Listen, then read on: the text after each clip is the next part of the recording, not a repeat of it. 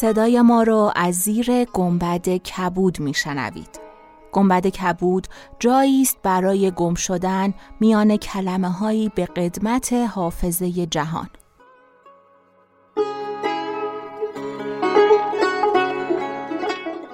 به آخرین قسمت از فصل دوم گنبد کبود گوش می‌کنید. اپیزود 60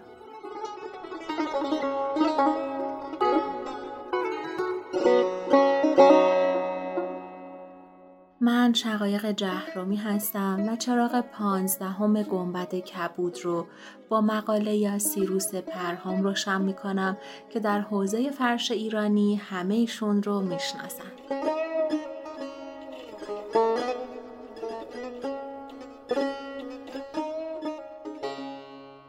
مقاله از ایشون رو می‌خونم با عنوان هزار و یک شب سنی الملک که در بخارا چاپ شده و در قسمتهای بعدی خیلی بیشتر هم از دکتر سیروس پرهام میگیم هم سنی الملک و هم فرش ایرانی.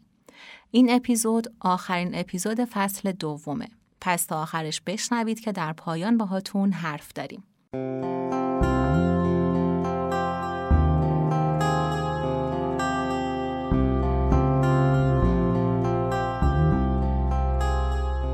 ادامه این مسیر بدون حمایت و همراهی شما میسر نیست. حضور و همراهیتون حمایت های مالی از گنبد کبود برای ما معنا داره.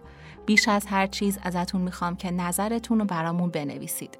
وقتی شما نظراتتون رو برامون می‌نویسید، برامون کامنت می‌ذارید، باعث میشه این ارتباط دو طرفه باشه. در حد این برامون بنویسین مثلا که از کجا با ما آشنا شدید یا تا کجا ما رو شنیدید. این وقتی که می‌ذارید و برای ما می‌نویسید خیلی خیلی برامون با ارزشه. بریم سراغ متن مقاله هزار و یک شب سنی الملک از دکتر سیروس پرهام.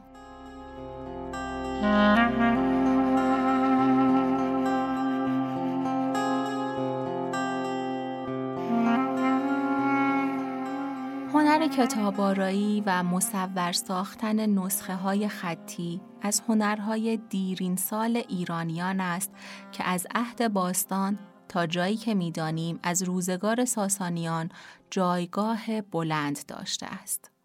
از چگونگی نگارگری کتابهای دوره ساسانی چیزی جز روایتهای تاریخی به زمان ما نرسیده. هرچند که پیدا شدن اوراق پراکنده نقاشی های انجیل مانی که از تورفان ترکستان چین به دست آمده گواه است بر ادامه سنتی که مشهورترین کتاب مصور مانی ارجنگ را پدیدار کرده بود. روایت مسعودی درباره کتاب سوور ملوک بنی ساسان که بخشی از رسم و آین کتابارایی ساسانیان را به شرح باز می نماید کهنترین سند است در این باره. به سال 303 هجری در شهر استخر پارس به نزد یکی از بزرگزادگان ایرانی کتابی بزرگ دیدم که از علوم و اخبار ملوک و بناها و تدبیرهای ایرانیان مطالب فراوان داشت. تصویر 27 تن از ملوک ایران از خاندان ساسانی 25 مرد و دو زن در آن بود و هر یک را به روز مرگ پیر بوده یا جوان با زیور و تاج و ریش و چهره تصویر کرده بودند.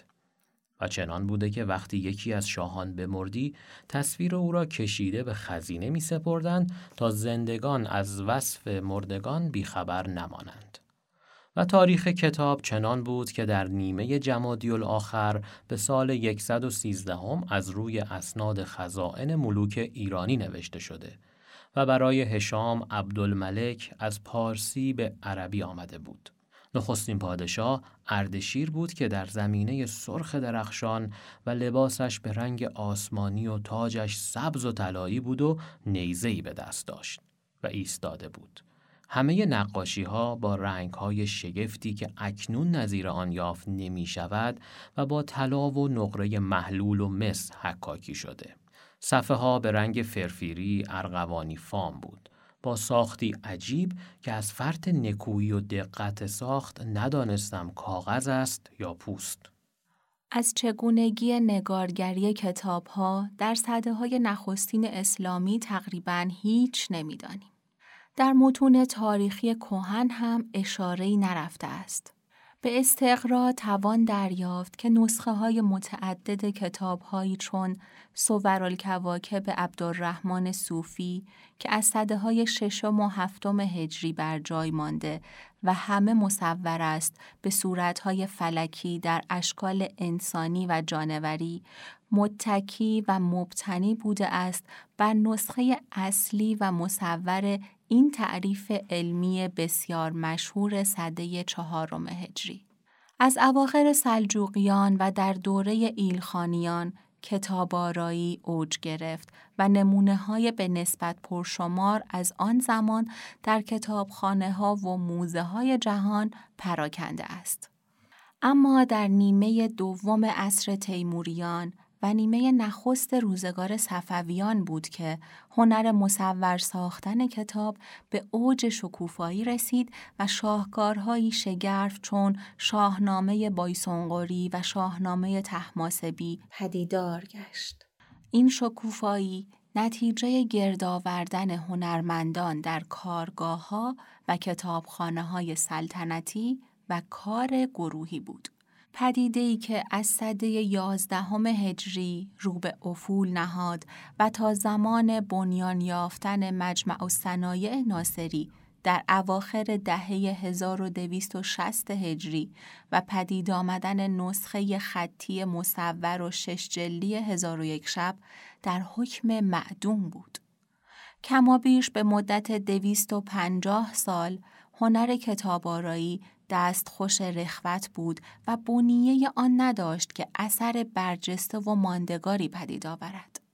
مجمع دار و صنایع نیز مانند کنستیتوسیون از خیالات امیر کبیر بود که عمدتا به صنایع کاربردی فرنگی توجه داشت و به همین ملاحظه دار و صنایع بیشتر به صنایع می پرداخت. پس از مرگ امیر به همت حسین علی خان معیر الممالک، خزاندار ناصر الدین شاه، دار و صنایع سامان هنری نیز یافت و مجمع و صنایع ناصری نام گرفت.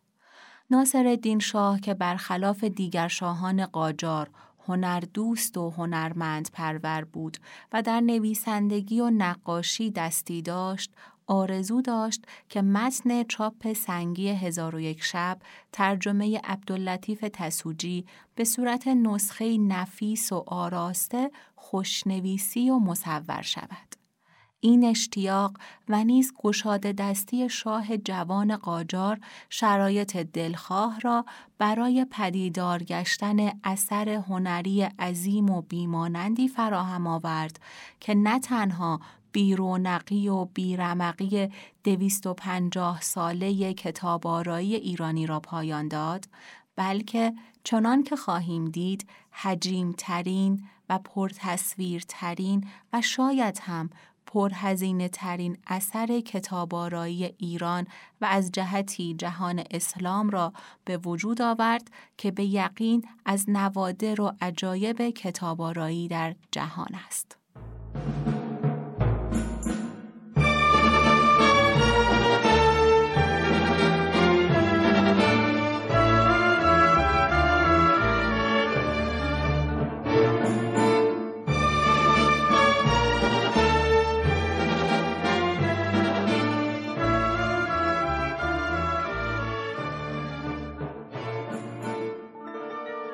ناصرالدین شاه ابتدا خوشنویسی هزار و یک شب تسوجی را بر عهده کاتب السلطان استاد محمد حسین تهرانی خوشنویس نامی آن زمان نهاد که وی این کار را پس از حدود سه سال در شش مجلد به قطع رحلی بزرگ به پایان برد.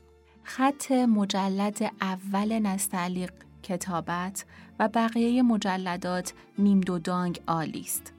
کاغذ متن خانبالغ شکری و کاغذ هاشیه فرنگی نخودی است که تمامی صفحات بین و سطور طلا اندازی شده و دارای جدول و کمند زرین است. در زیقده 1268 که کار کتابت نزدیک به اتمام بود، ناصر شاه مباشرت مصورسازی و تصهیب و تجلید را بر عهده حسین علی خان معیر الممالک گذاشت که از رجال هنرشناس و کتاب دوست عصر ناصری بود.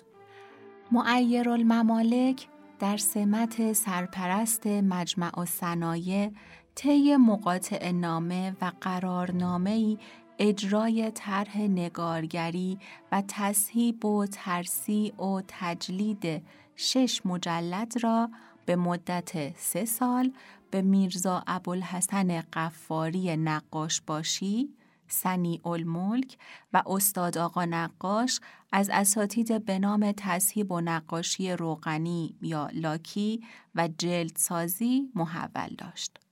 مبلغ مقاطع نامه 6580 تومان قرارداد شده که در زمان خود بسیار هنگفت بود. همین بس که 16 سال بعد دوست علی خان معیر نظام و دوله کاخ چند اشکوبه شمس الاماره را با همه اساسه و لوازم مجلل و گران قیمت آن با چهل هزار تومان ساخت و آراست و به شاه پیشکش کرد.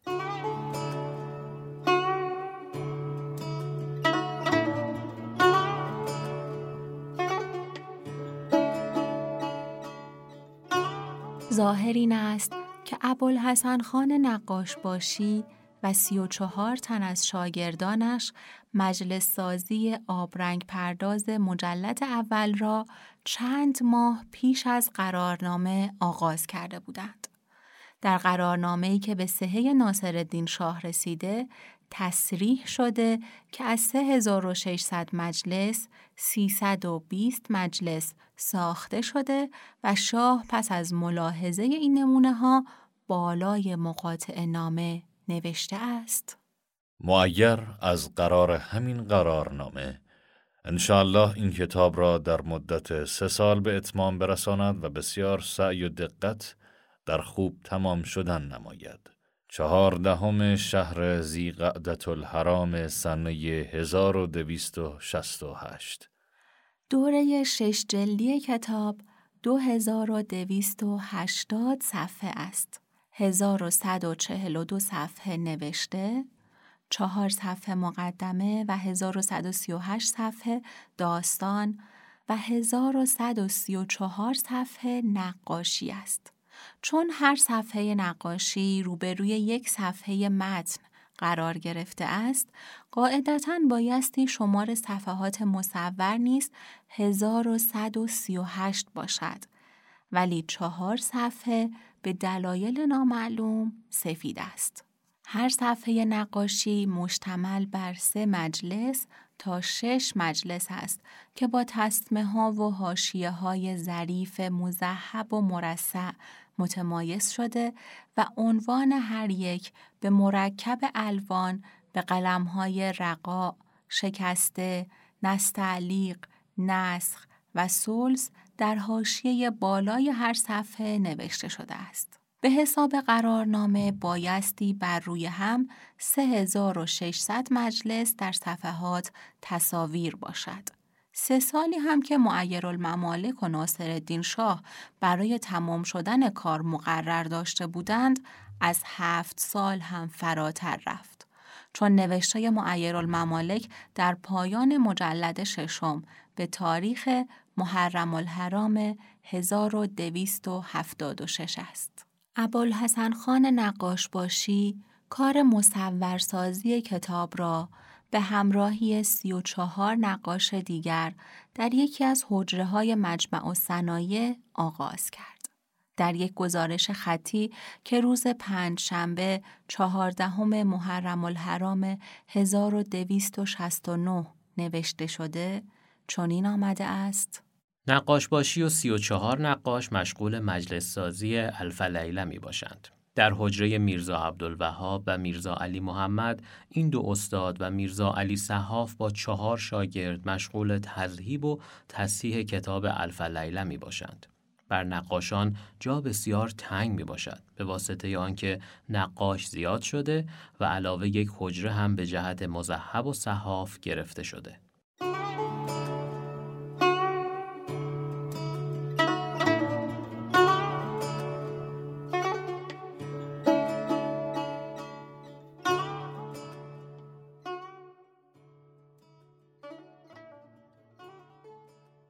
بدین قرار پس از گذشته نزدیک به سه قرن بار دیگر همان رسم و شیوه کار گروهی هنرمندان کارگاه ها و کتابخانه های عصر تیموریان و صفویان با تصویر پردازی هزار و یک شب تسوجی در مجمع استنای ناصری احیا و معمول گردید.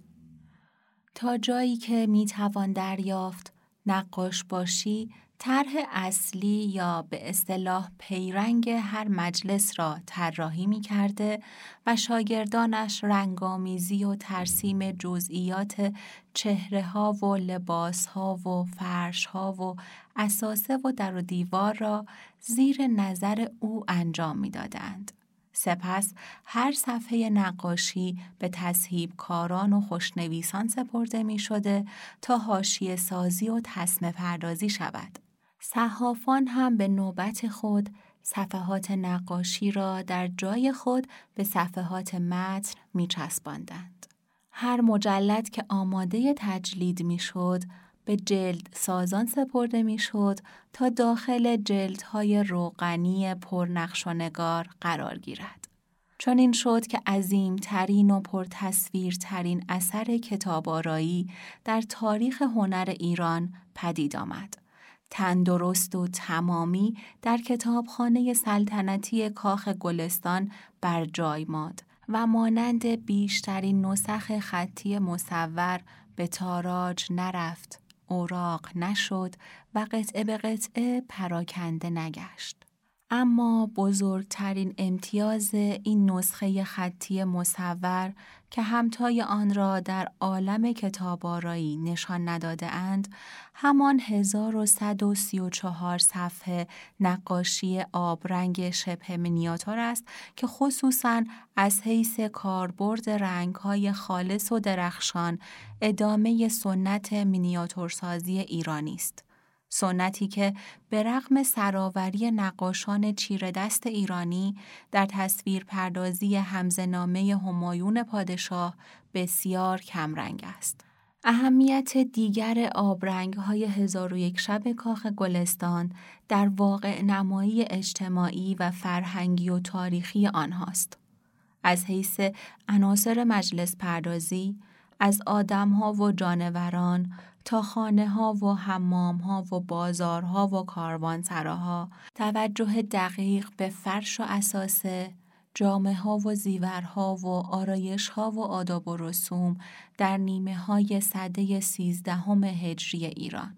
به خلاف تصویر پردازی های هزار و یک شبهای اروپایی که عمدتا گرایش به بازنمایی چهره ها و جامعه ها و بناها و اشیای عرب ها در روزگار عباسیان دارد، آبرنگ پردازی های سنی الملک ما را به همان فضا و محیطی باز پس می‌برد که تصویر آنها را جز در نقاشی های جهانگردان اروپایی و آثار پراکنده برخی نقاشان ایرانی پیش از اختراع عکاسی نمانده است.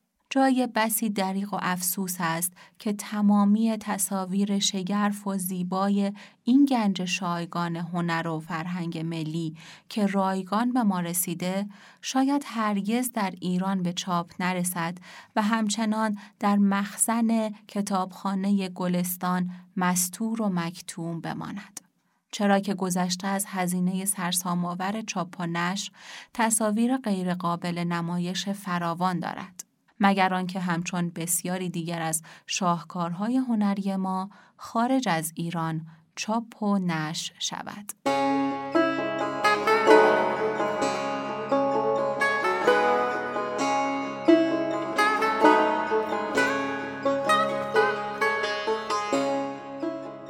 این اپیزود آخرین قسمت بود از فصل دوم گنبد کبود. از اول فروردین 1401 در مدت چهار ماه 60 اپیزود منتشر کردیم. چهل و دو شب از هزار و یک شب و با هم خوندیم و شنیدیم. ما میریم که برای فصل سوم آماده بشیم. این مدت گنبد کبود عددهاش از مرز میلیون گذشت و قلب ما هم از همراهی شما پر از شوق شد. ازتون خیلی ممنونیم که کنارمون بودین. ما تلاش می‌کنیم خیلی زود برگردیم و ادامه قصه های هزار یک شب رو با هم بخونیم. در این مدت ما خیلی هم ازتون دور نمیشیم. کلاب کتابخانی گنبد کبود شروع میشه که می‌تونید اونجا کنارمون باشین. تو این کلاب قرار همراه کتاب ها به دریای کلمات سفر کنیم. هر کتاب حکم یک کشتی داره که مسلما هر کشتی هم یه ناخدا داره. ما سعی می‌کنیم در همه زمینه هایی که می‌تونیم کتاب های انتخاب کنیم تا برای هر سریق و نیازی بتونیم بستری رو برای یادگیری و با هم خوندن فراهم کنیم. تنها چیزی که نیازه حمایت و همراهی شماست که این کلاب پا بگیره. اولین کتاب با علی آردم شروع می‌کنه در دو ماه قرار ایران بین دو انقلاب رو بخونیم و کلی نکته از عهد عتیق تا جیمز وب رو با هم مرور کنیم. در پایان برای جنبندی هم یه وبینار یا اگه بشه یه دور همی حضوری داشته باشیم. مانا رهبری عزیز که احتمالاً پیج و پادکستش رو به اسم مانولوگ بشناسید قرار کتاب دوازده قانون زندگی از جوردن پیترسون رو با دو زبان اصلی و ترجمه برامون بخونه. به غیر از اینها قرار با هم عطار بخونیم روایت نوشتن رو یاد بگیریم دیگه بیشتر از این براتون نگم من خیلی براش خودم هیجان دارم بیاین توی page گنبد کبود به ما پیام بدین تا عضو club کتابخوانی گنبد کبود بشین. امیدواریم که اونجا بتونیم ببینیمتون باهاتون تعامل بیشتری داشته باشیم.